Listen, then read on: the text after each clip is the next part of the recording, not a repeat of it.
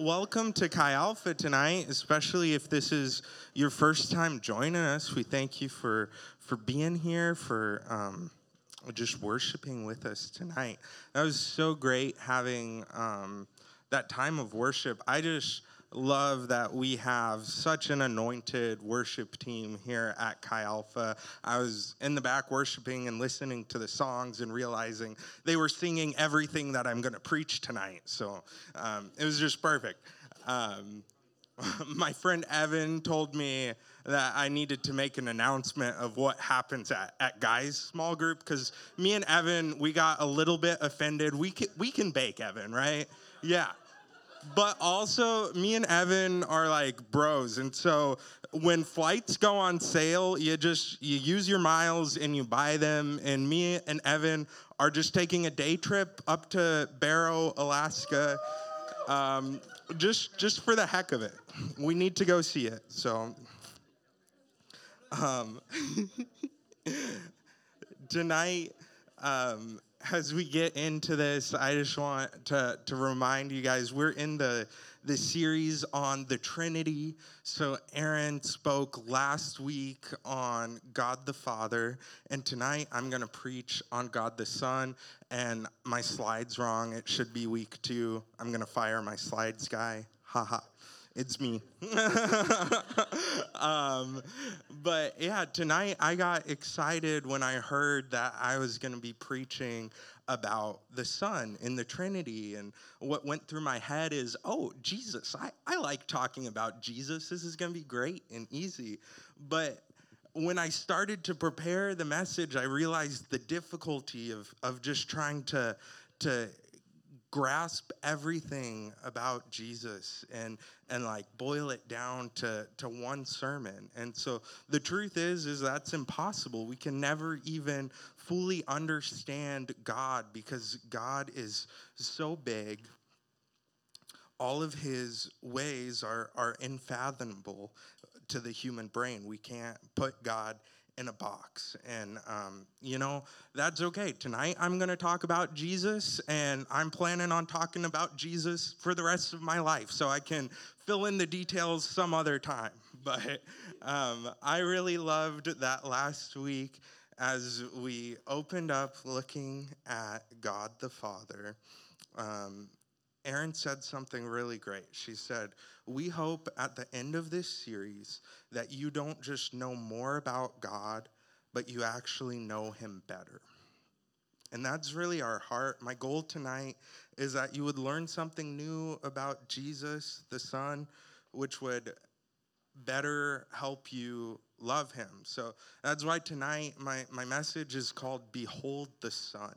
Behold the Son. And um, the word behold is interesting because you know it's it's got a definition but then it's got a connotation to it if you just look up the word behold in the webster dictionary it says uh, to behold is to perceive through sight. So, right now, you are all beholding my nice pen that I just got, a Blue Pilot G2 no, that's that's not beholding. You aren't beholding this pen to, to behold something is to to have like a, a love and affection for it. That's why the old phrase says like beauty is in the eye of, of the beholder. To behold has some some love behind it too. And I think to really appreciate something, um, it's hard to to do that and and behold something without understanding all of the details behind it. Sometimes you need to know about something to be able to love something. Um, and just this past week, you know, I was reminded of that in the morning when I was making my cup of coffee, my pot of coffee that I drink every morning. And I was trying to share with my friend Andrew here.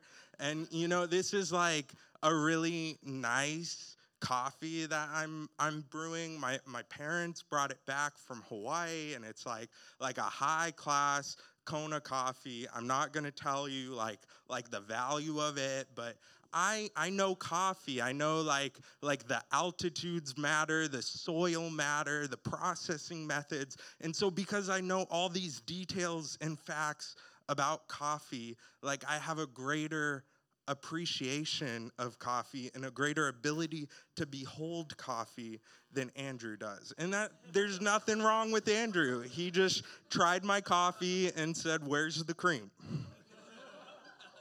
so I believe that sometimes the details matter in things, and the details matter when we're talking about God and when we're talking about His Son. So we're gonna um, read in, in scripture tonight, and we're going to read in John 1, if you want to start turning there. Um, we're going to see what John says about Jesus, the Son of God. And I believe John shows us a few reasons as, as why we should behold Jesus, the Son of God. And so, yeah, you can turn to John 1, and I'm just going to pray for us before we read the word. Lord, we just thank you so much that you gave us your word. You gave us the Bible, that we can trust it, that it is the infallible word of God. And right now, Lord, I just ask that you would speak to each and every heart in this room, that you would show us how to better love you, how to better behold you. In Jesus' name, amen. So, um, yeah, we're just going to start here in John 1. And there's a really nice parallel here because last week we started talking about God the Father and, and we started in the beginning in Genesis talking about the creation story. And here again in the Bible, we have a, a second in the beginning. So, John 1 1, in the beginning was the Word, and the Word was with God, and the Word was God. He was in the beginning with God. All things were made through him, and without him was not anything made that was made. In him was life, and the life was the light of men. The light shines in the darkness, and the darkness has, has not overcome it. There was a man sent from God whose name was John. He came as a witness to bear witness about the light that all might believe through him. He was not the light, but came to bear witness about the light. The true light, which gives light to everyone, was coming into the world. He was in the world, and the world was made through him, yet the world did not know him. He came to his own people, and his own people did not receive him. But to all who did receive him, who believed in his name, he gave the right to become children of God. I hope at this point you are realizing John is talking about Jesus, um, who were born not of blood, not of the will of flesh, not of the will of man, but of God. And this word became flesh and dwelt among us and we have seen his glory, glory as of the only Son from the Father, full of grace and truth. John bore witness about him and cried out, This is he of whom I say, He who comes after me ranks before me because he was before me. For, the, for from his fullness we have all received grace upon grace. For the law was given through Moses, grace and truth came through Jesus Christ. No one has ever seen God, the only God who is at the Father's side. He has made him known. And so here we're kind of like seeing John the Baptist and and what was happening with John the Baptist and I just think John the Baptist would be a super interesting guy to meet. Um, John was the OG Jesus fan. So, so John the Baptist, it says in, in Luke that, that when Mary came over to, to John the Baptist's house, well, his mom's house, while John the Baptist was in the womb and Jesus was in the womb, John the Baptist recognized the deity of Jesus and leapt in the womb. Like, like John the Baptist knew who Jesus was before John the Baptist could breathe.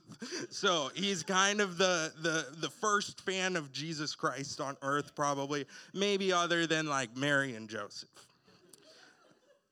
And I actually think like John the Baptist, if he were alive today, like he would be serving on the setup team because it's telling us John the Baptist was preparing the way for Jesus to come. So he was getting ready for the work that Jesus was gonna do. And so John the Baptist kind of shares his testimony about Jesus there, what he's doing. He was questioned. We'll skip through some of that for just the sake of time. And then we'll pick back up in verse 29 here. It says, The next day, he, being John the Baptist, saw Jesus coming toward him and said, Behold, the Lamb of God who takes away sin of the world.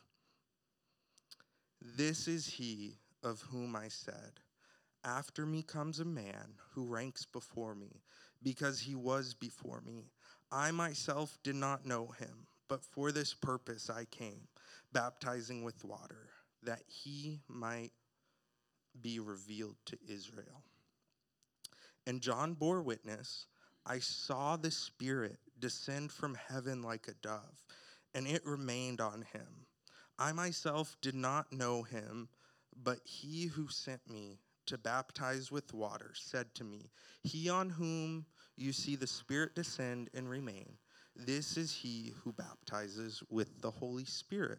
And I have seen and have borne witness that this is the Son of God. So, in this short bit of this chapter, we see before us the the very most complete um, example of of Christology there is in Scripture. So Christology is just the study of Christ, of the Messiah, the Anointed One, the study of Jesus, because the details matter. Because um, to behold Him, we need to know Him. And so I think the first thing that stands out to me in this passage is that the Son is worth beholding because he is eternal. The Son is worth beholding because he's eternal. Jesus was not created. Uh, Jesus didn't come into being the, the second he entered uh, the womb of, of Mary, his mother. Jesus um, was a part of creation. In the beginning, Jesus was there. And you might be asking, like, um, well, this passage didn't like explicitly say Jesus. It's talking about the Word, and so the word is is Greek. Um, the Greek word there is logos, and that refers to Jesus in this passage. It's, it's a symbolic meaning for, for Jesus because Jesus is the Word of God. Um, and so I think it's pretty amazing that that Jesus wasn't created. He was there from the beginning, whatever the beginning means, because time in God's eyes is eternal. So we can't even begin to understand what that would look like. But um, I think that sometimes in my life, I've seen that I have like a lack of trust for new things. And so it's like such a, a source of peace that Jesus was there from the beginning. Like there's nothing else um, other than God the Father and God the Spirit that you can say that of. Um, some of the like new things that that I would say I I have a, a hesitancy to trust is just like you know those Roomba vacuums. I just think there is like like something weird about them, and I cannot say anything, give you a reason as to why, but um, also like another thing that I've just been like hesitant to use is those ATMs that count your cash like for you into the machine, like it, it counts your money to spit it out. So like it it's going to use the same mechanism to count it going in and i don't know why i don't trust putting my money in there but sometimes i think as people we just have a hesitancy to to trust new things and i'm just admitting that to you here today um, but yeah i think so the first reason here that that we see that Jesus is worth beholding is because he's eternal. The second thing that we can pull out of this scripture is that the Son is worth beholding because he is the one Son and he is the perfect God man. So, so Jesus is, is God's only Son. Um, we see that in verse 14 here. It says, the only Son from the Father. Um, but verse 14 says, The Word became flesh and dwelt among us. And so Jesus, even though he already existed, he, he came down, left glory, left heaven to come down and be a man. Um, and so uh, a new term probably for you is the hypostatic union. The hypostatic union of Jesus. And so, this is what theologians use to refer to the fact that Jesus is both fully God and Jesus is fully man. Jesus isn't some centaur being where his top half is man and his bottom half is God. Jesus is fully God and fully man. And because of this, it allows Jesus to get us, to understand us. Jesus went through the human experience of, of birth, of death, of temptation, and everything that comes in between. We read in Hebrews 4, verse 14, it says, Since then we have a great high priest who has passed through the heavens, Jesus, the Son of God let us hold fast to our confession. For we do not have a high priest who is unable to sympathize with our weaknesses, but one who in every respect has been tempted as we are, yet without sin.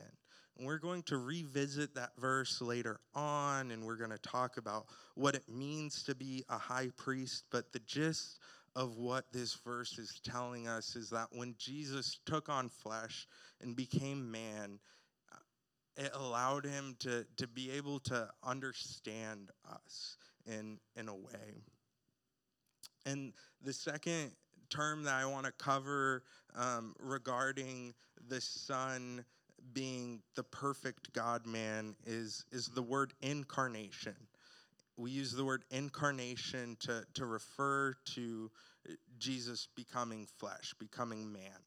Um, and that happened when Jesus was born. He, he became flesh. And I know like if if you're like me over over the Christmas break, you were probably hopefully reading the Christmas story at some time, and um, the Christmas story of Jesus' birth is told in the Gospels. But I think there's a really beautiful detail about Jesus' birth that Galatians sheds. And so in Galatians 4, verse 4, it says, But when the fullness of time had come, God sent forth his Son, born of woman, born under the law, to redeem those who were under the law, so that we might receive adoption as sons. And so that just comforts me because I know that the incarnation wasn't just this willy nilly, like throw a dart at the calendar and Jesus is coming to earth. No, the Father had intentionality and knew when he was bringing the Son to earth. And, and it was when the fullness of time had come, when the time on earth would be correct for, for him to come and, and accomplish everything he needed to accomplish so that we can still be talking about him today. And another part of the incarnation that is just wild to me is, is the depth of humility that Jesus had to come, had to have to come to earth. And um, I'm sure everyone in this room has has been humbled. You've been served a slice of, of humbled pie at some time. Maybe that was like slipping on the ice in the parking lot. I don't know. But nothing compares to the humility of God in heaven, in glory, in perfection, without any difficulties coming to be born. And not born into like a high class wealthy family where he's gonna just have an easy life but born into a family where they didn't even have a room to stay when he was born they, jesus was was born in a manger born around animals because there was no room for him So Jesus is worth beholding because he is the the one and only son of God and he is the perfect God man. Jesus is is fully God and fully man and in humility came down and through the incarnation took on flesh. And the third thing that we can pull out of John 1 for um, why Jesus is worth beholding is that Jesus is worth beholding because he is the light. Jesus is the light. And John the Baptist very clearly realized that that Jesus is our only hope, our only hope. So so John realized that he lived in a dark world that that there was darkness all around him. There were things that um, only Jesus could fix. And uh, elsewhere in Scripture, it talks about John the Baptist, and he's like living in the wilderness and eating locusts, which are bugs, and wild honey. And um, I think he was like living out in the wilderness because he realized how dark of a world he lived in. But um, if John the Baptist was was able to realize the darkness of the world that he lives in, how much more can we say we live in in a world that has too much darkness? And I don't know what darkness in your life is causing you stress or anxiety or bother today, but I know that inviting Jesus, the light, into your life will make that better. I don't know if it's a worry about sickness, if it's a worry about uh, just just safety or or finances or anything. But if we invite the light into the dark places of our life, it will change things. Um, so I ask you today, what if if your hope is not in Jesus, if it's not in the light that, that John talks about, then what is it in? And I love the, the psalm from David, um, Psalm 62 5. And David is in the Old Testament, so this is like like pre-Jesus, but David still has his hope in God. And it says in Psalm 62 5, For God alone, O my soul, wait in silence, for my hope is from him. He only is my rock and my salvation, my fortress, I shall not be shaken. On God rests my salvation and my glory. My mighty rock, my refuge is God. I think it's it's just beautiful to see the the people of God in the Old Testament who were able to to place their hope in God before the sacrifice of Jesus. And Jesus, as the light, uh, in verse 9, the true light who gives light to everyone, Jesus came to earth to do real work and ministry outside of like his saving work on the cross. His ministry didn't even start until he was 30. Um, he worked as as a carpenter, and and Jesus came to to not just save the sin of the world, but also to influence the people that he loved around him. Um, I just love in Luke 4, Jesus goes to the synagogue. He's teaching, um, and he is uh, pulling up a prophecy, and he is reading out a prophecy that is about himself. And he declares that he is the fulfillment of this prophecy. Um, and I didn't write down the verse, but it's in Luke 4, and it says, The Spirit of the Lord is upon me, because he has anointed me to proclaim good news to the poor. He has sent me to proclaim liberty to the captives and recovering of sight to the blind, to set at liberty those who are oppressed, to proclaim the year of the Lord's favor. So there's a lot of of just amazing things that Jesus was doing. And like I said, we don't have time to cover the this all of the different stories of Jesus' life and his miracles and the teachings that he gave. But I think it's amazing that Jesus was able to, to take time to, to go and do the teachings and, and do the healings and not just like ignore the people around him to, to make his way to the cross. He, he wasn't so focused on just one thing in his life, he was focused on doing the Father's will. And Jesus says, I only do what I see the Father doing.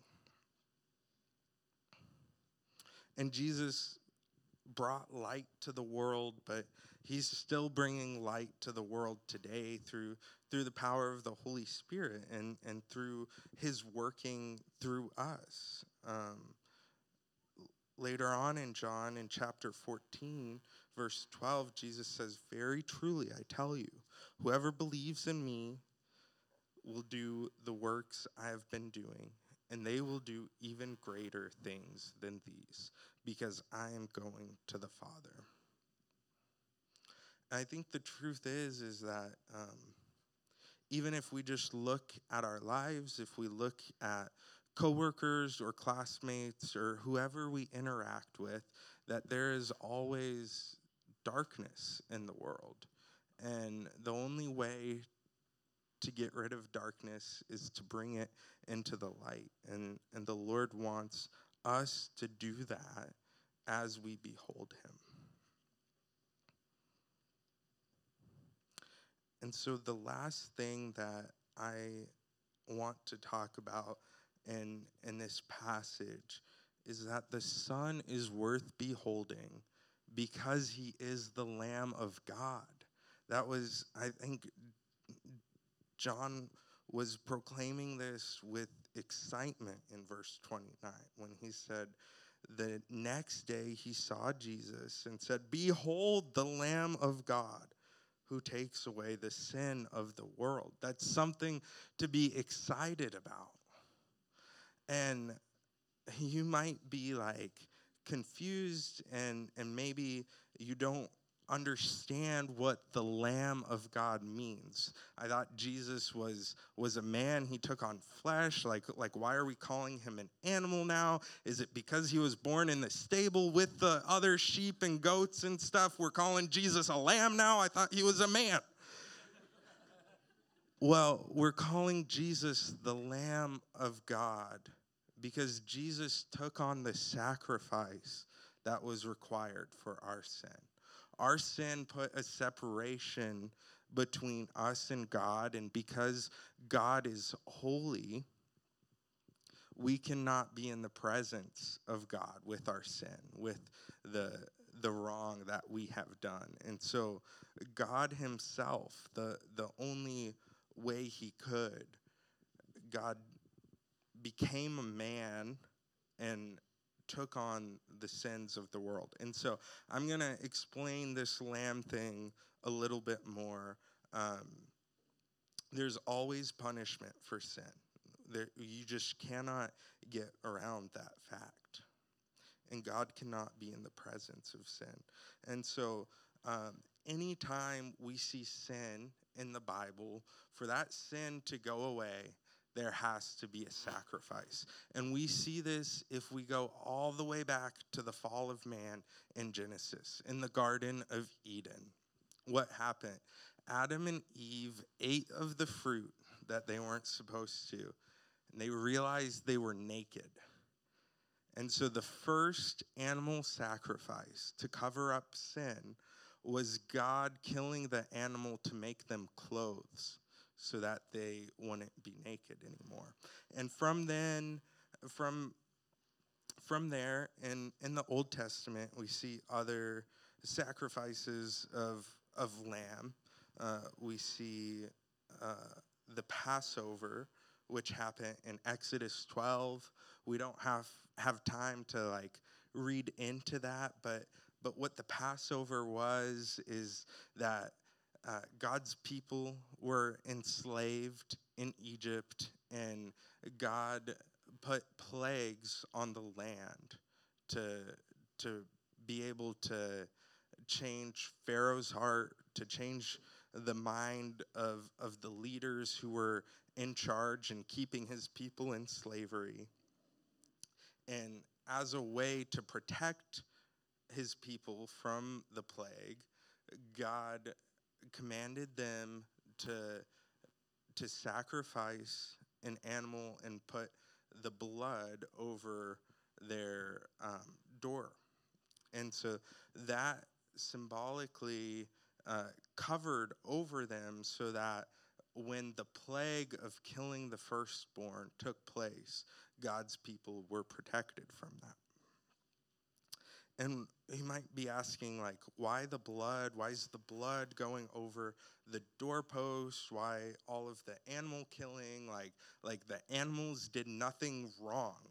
And you're exactly correct. That's the whole point of it. The animals did nothing wrong, but there has to be a punishment for sin. And blood is just the universal symbol and source of life in Leviticus, the, the book of law, and the second book of the Bible, third. um, so, yes, Leviticus says, Leviticus 17 14, for the life of every creature is its blood. The blood is life. Um, and so, after that Passover type sacrifice, then what happened was there were sacrifices that were made regularly to just cover up your sin. And so you would have to take a spotless animal to the priest and make that sacrifice to cover over your sin. But then the, the final type of, of sacrifice we're going to talk about tonight um, is the Day of Atonement. And the Day of Atonement was a feast in the Old Testament. And so um, it was a feast that would happen once a year and it would cover over the entire community. And I just want to start by defining what atonement is, what the word means. We, we sang a song that, that included the word atone. And um, the word atonement is a combination of atone and meant. And meant is simply the suffix that's used to, to refer to the result of something like amazement. So, amazement is the result of being amazed. Now, what does atone mean? Atone is the contraction of the phrase at one. So atone means at one. Atonement is when uh, the sin is covered. So where there was a separation between God and men, men between God and, and his people, the atonement brings them back together so they can be at one, so that we can be in the presence of God again. To atone is to bring God and the people together reconciled and no longer separated. And so in the Feast of Atonement, on the Day of Atonement, once a year, the high priest, so the, the priest that was in charge, did all of the, the sacrifices and such, would be able to enter the Holy of Holies. So the Holy of Holies is one of the spaces in the tabernacle. And I'd encourage you to study the tabernacle in the Old Testament. It's very interesting. It's designed so intricately, and there's different like layers of the tabernacle. There's the outer court, there's the holy place, there's the Holy of Holies. And if you went into the Holy of Holies, that is where the presence of God was. So you could not stand in there with your sin. You would instantly die. And so that's why the, the high priest could only go in there on one day after all of the sacrifices were made.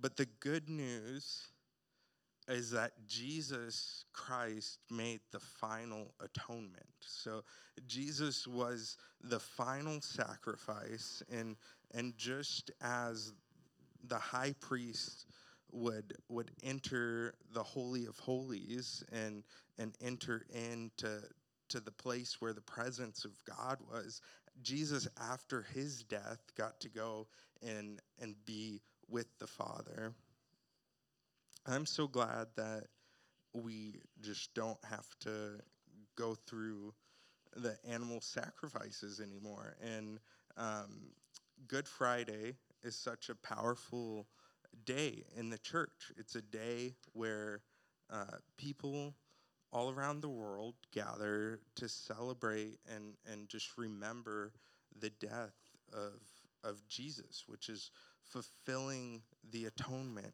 completely. I'm just going to invite the worship team to, to come on back and uh, get us ready.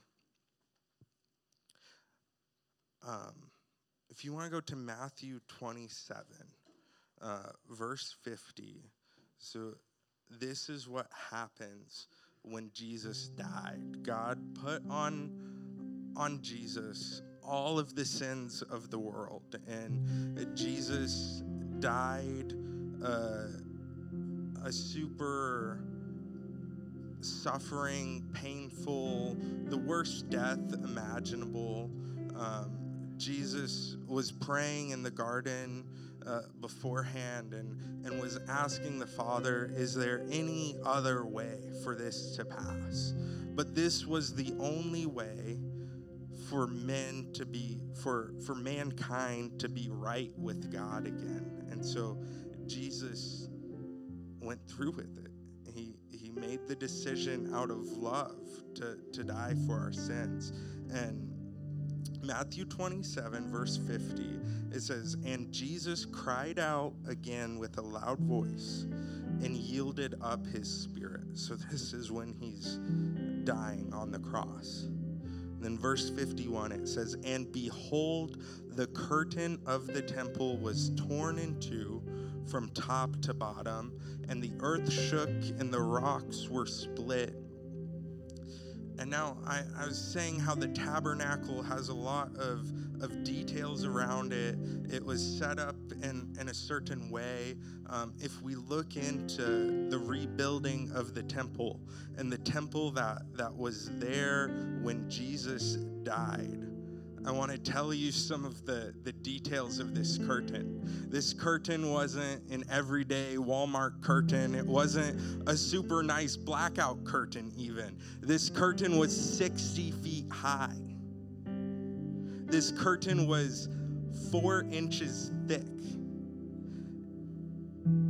Josephus, which is uh, a historian of the time, wrote that two horses tied to the curtain and pulling opposite directions could not tear it. So it's pretty wild that, that the curtain would just tear in half at that moment. Oh, do we think that was something God was doing? I think that that is the the physical tearing of of the curtain it symbolized our ability to now approach God.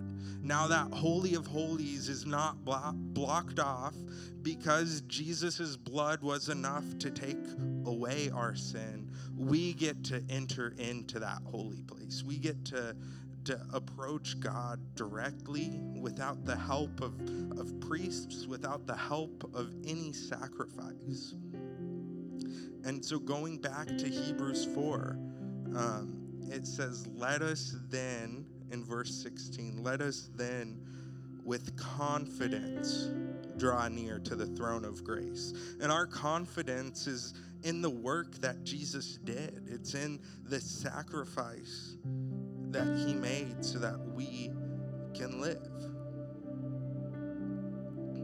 that we may receive mercy and find grace to help in the time of need.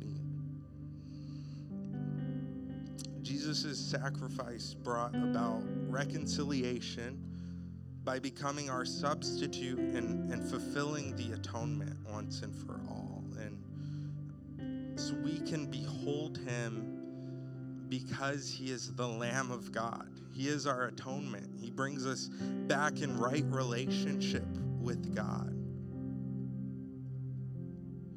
I love the passage in, in 2 Corinthians 5.20.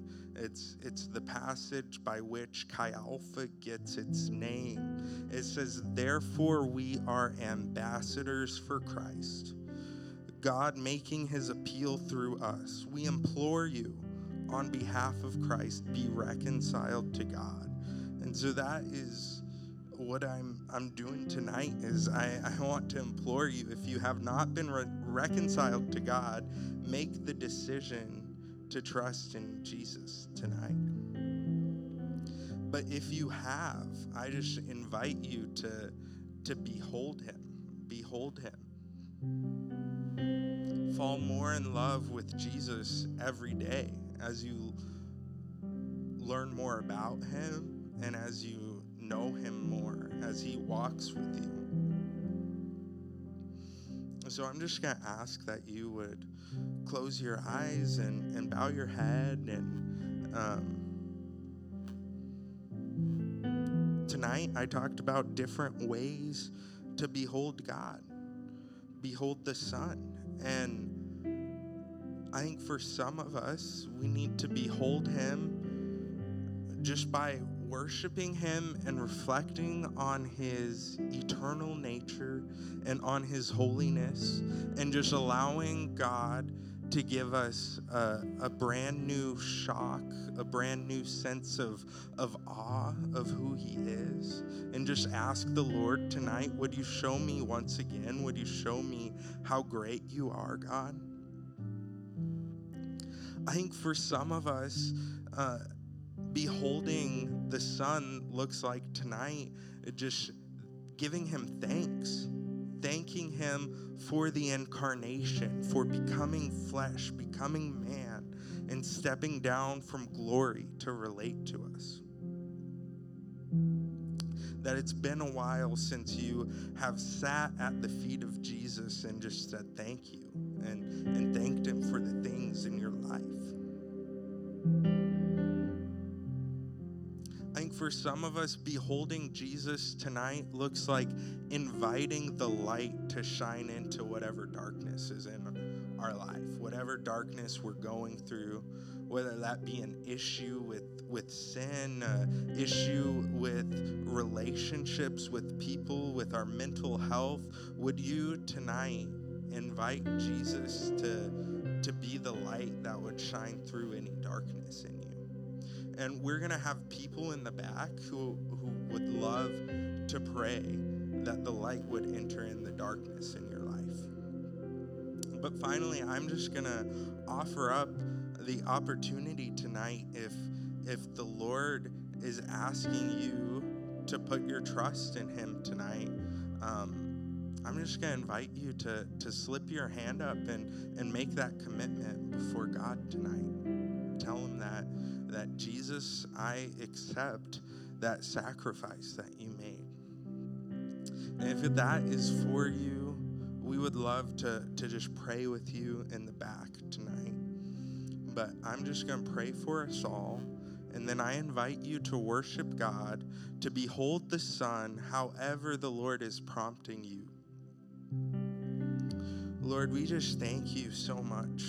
we thank you, Jesus, that you would come down to earth, that you would leave your, your heavenly home and, and experience such a humility to, to be among people who do not love you, people who, who spat on you, to, to go through the worst, most gruesome death, that we would be able to just be in relationship with you and with your Father. And tonight, God, I just ask for, for a fresh beholding for every person in this room, a fresh beholding of the Son.